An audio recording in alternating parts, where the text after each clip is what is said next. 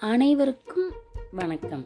நீங்கள் கேட்டுக்கொண்டிருப்பது கதையும் நானும் ரேவா வல்லியப்பனுடன் நான் படித்த ஒரு சின்ன சிறுகதையை என்னோட பார்வையிலிருந்து எப்படி பார்த்தேங்கிற கதையை இன்னைக்கு உங்களுக்கு சொல்ல போகிறேன் கதை கேட்குறதுக்கு எல்லாரும் ரெடியாக இருக்கீங்களா? அப்பனா கதைக்கு போகலாம் வாங்க.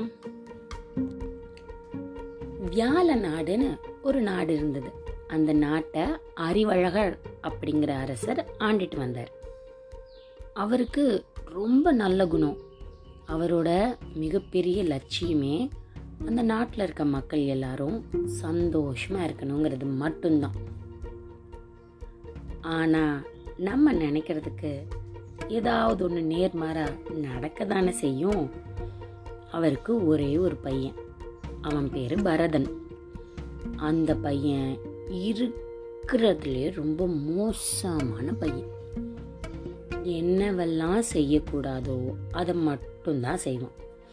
மக்களுக்கு தீங்கு விளைவிக்கிறது தேவையில்லாமல் யார்கிட்டயாவது வம்பு பண்ணுறது சண்டை போட்டுட்டு வர்றது யாருக்காவது துன்பம் அப்படின்னு தெரிஞ்சும் சில விஷயங்கள் செய்கிறது இது மாதிரி அரசர் நினைக்கிறதுக்கு நேர்மாராக இருந்தான் அவரோட பையன் பரதன். அறிவழகருக்கு ரொம்ப வருத்தம். நம்ம நாட்டு மக்கள் சந்தோஷமா இருக்கணும்னு நம்ம ஆசைப்படுறோம். ஆனா அதுக்கு பெரிய தடையா பெரிய பாறாங்கள் மாதிரி நம்ம பையன் பரதன் இருக்கானே அப்படின்னு. இதை நினைச்சு ரொம்ப நாள் கவலைப்பட்டார். அவருக்கு சிவபெருமான் மேல ரொம்ப பக்தி ஜாஸ்தி. அவர்கிட்ட போய் என்னோட பையனை எப்படியாவது திருத்தி நல்ல விதமாக நாட்டை ஆள்றதுக்கு இளவரசனாக திருப்பி கொடு அப்படின்னு ரொம்ப மனமுருகி வேண்டிக்கிட்டார். ஒரே ஒரு பையன் தண்டிக்கிறதுக்கு மனசும் வரல. அதனால கடவுளை பார்த்து பிரார்த்தனை பண்ணி முடிச்சிட்டார். ஆனால் அவனோட துஷ்ட வேலைகள் எல்லாம் நாளுக்கு நாள் அதிகமாயிடுச்சு. கொஞ்ச நஞ்சம் இல்லை எக்கச்சக்கமாக பண்ண ஆரம்பிச்சிட்டான். இதில் யாரோ ஒருத்தங்க கிட்ட வம்பிழுத்தவங்க திருப்பி இவனை வஞ்சம் தீக்கிறதுக்காக காத்துக்கிட்டு இருக்காங்க. எப்படா பரதன் தனியாக சிக்குவான் அவனை அடிச்சு பிச்சு தோலை உரிச்சிடலான்னு காத்துட்டு இருக்காங்க. இப்படியே ரொம்ப நாள் ஓடிட்டே இருக்கு. இவனும் அவங்க கிட்ட சிக்காம வேறு வேறு பக்கமெல்லாம் போய் எப்பவும் போல வேண்டாத வேலையை பண்ணிட்டே இருக்கான். ஒரு நாள் பெரிய காட்டுக்கு வேட்டையாடுறதுக்கு வீரர்கள் எல்லாத்தையும் கூட்டிகிட்டு போயிட்டான். ஆள் ஆளுக்கு ஒரு ஒரு திசையில் வேட்டையாட போயிட்டாங்க. இவன் திக்கு முக்கு நட்ட நடு காட்டுக்குள்ளே மாட்டிக்கிட்டான். எந்த பக்கம் போகிறதுன்னு தெரியல. எங்கேருந்து வந்தோம் நம்ம நிற்கிறது வடக்கா கிழக்கா ஒன்றுமே தெரியல. சரி நம்ம வழியை கண்டுபிடிப்போம் அப்படின்னு அவனோட குதிரையை காலில் எட்டி அப்படின்னு ஒன்று விட்ட உடனே அந்த குதிரை அப்படின்னு கத்திட்டு ஓட ஆரம்பிச்சு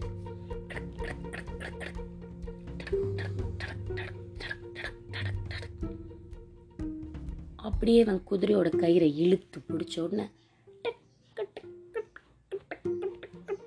குதிரை நின்றுச்சு. அந்த இடத்துல ஒரு முனிவர் தவம் பண்ணிட்டு இருந்தார். அவரோட தண்டத்தை இப்படி கை கனவு கொடுத்து உட்காந்து தவம் பண்ணிட்டு இருந்தார். பரதனுக்கு தான் எப்போ பாரு எல்லாரையும் சீண்டி பார்க்கறது வேலையாச்சே. அவர் கையில் வச்சிருந்த தண்டத்தை டொம்மில்னு தட்டி விட்டுட்டான். தவம் கலைஞ்சு எந்திரிச்ச முனிவர் ரொம்ப கோபமா இருந்தாரு. அவனை பார்க்குற பார்வையிலேயே எரிக்கிற அளவுக்கு கோவமா இருந்தார். ஏய் துஷ்டனே அப்படின்னு திட்டிட்டு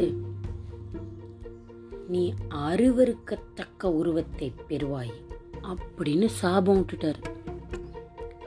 அவர் விட்ட அடுத்த நிமிஷம் இவன் பார்க்கவே முடியாதபடி வேற மாதிரி மாறிட்டான்.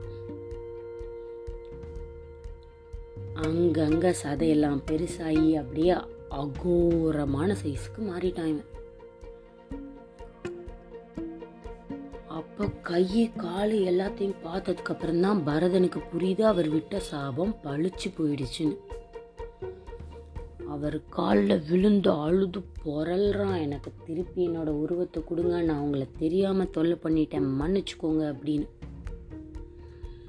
எப்படி புலம்புனா முனிவரே என்னை மன்னித்துக் கொள்ளுங்கள். நான் தெரியாமல் தங்களிடம் மம்பெழுத்து விட்டேன். என்னை பழைய உருவத்தை எனக்கு தாருங்கள். அப்படின்னு புலம்பி தள்ளுறான். இவன் அழுகிறதையும் புலம்புறதையும் பார்த்து முனிவரால் தாங்க முடியல. நான் கொடுத்த சாபத்தை திருப்பி பெற முடியாது. வேண்டுமானால் விமோச்சனம் சொல்கிறேன் அப்படின்னு சொன்னார் முனிவர். அதையாவது கூறுங்கள் அப்படின்னு கேட்டான் பரதன். காசி நகரத்தில் கங்கை யமுனை சரஸ்வதி மூன்று நதி தேவதைகளும் உண்ணிய குளத்தில் நீராடி சென்றவுடன் நீ அங்கே சென்று நீராடினால் விமோச்சனம் கிடைக்கும். அப்படின்னு சொல்லிட்டாரு அந்த முனிவர். இப்போ என்ன பண்ணுறது விமோச்சனம் கிடைச்சே ஆகணும். அப்போ காசியை நோக்கி கிளம்பணும். சரி நடந்ததை அப்பா கிட்ட சொல்லலாம் அப்படின்னு குதிரை மேலே ஏறி ங்கிறான் குதிரை போகவே மாட்டேங்குது. அப்புறம் மெதுவாக தடவி எல்லாம் கொடுத்து எடுத்து அப்படின்னா குதிரை அப்படின்னு ஓட ஆரம்பிச்சது. கோட்டையை நோக்கி வந்தான். வாசல்ல இருக்கிற காவலாளிகள் எல்லாம் யாரோ வராங்கன்னு நினச்சி இவனை உள்ளேயே விடலை. அடித்து துரத்திட்டாங்க. அப்பாவையும் பார்க்க முடியல நடந்ததையும் சொல்ல முடியல. இப்போ வேறு வழியே இல்லை அவனுக்கு. காசியை நோக்கி கிளம்பிட்டான்.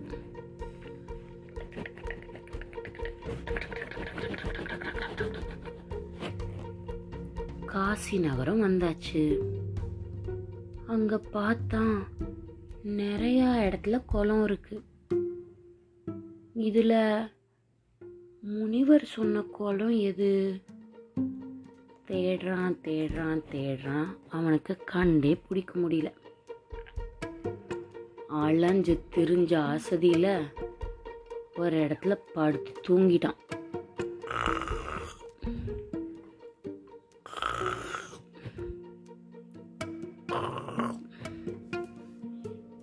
ரொம்ப நேரத்துக்கு அப்புறம் அசதி தெரிஞ்சு கண்ணை முழிச்சு பார்க்கும்போது அவனுக்கு கண்ணுக்கு நேராக உள்ள குளத்துல மூணு தேவதைகளும் குளிச்சுட்டு எந்திரிச்சு போயிட்டு இருக்காங்க நன்றி இறைவான்னு சொல்லிட்டு போய் பொத்தக்கடின்னு உள்ள விழுந்துட்டான்.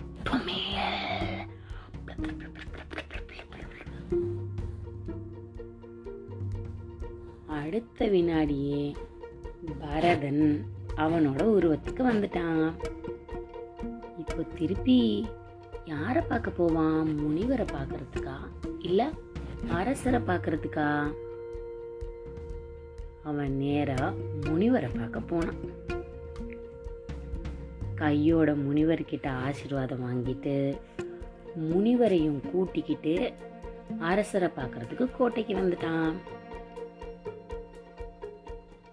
அறிவழகர் நடந்ததை எல்லாம் கேட்டு தெரிஞ்சதுக்கு அப்புறமா பரதன் கிட்ட இருந்த மாறுதலையும் புரிஞ்சுக்கிட்டாரு.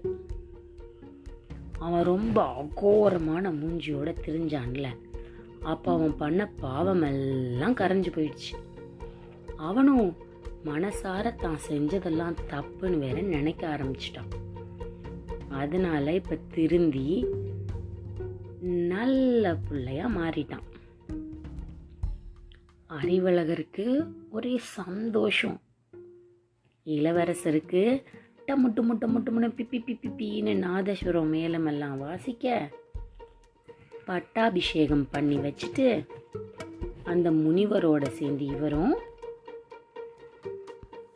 துறவரம் மேற்கொள்றதுக்கு கிளம்பிட்டாரு. சாது மக்கள் விரும்பும்படி ஆட்சி செய்வாய் பரதா அப்படின்னு ஆசிர்வாதம் பண்ணாரு பரதனுக்கு. வியாழ நாட்டு மக்கள் எல்லாரும் மகிழ்ச்சியா இருந்தாங்க பரதனோட ஆட்சியில.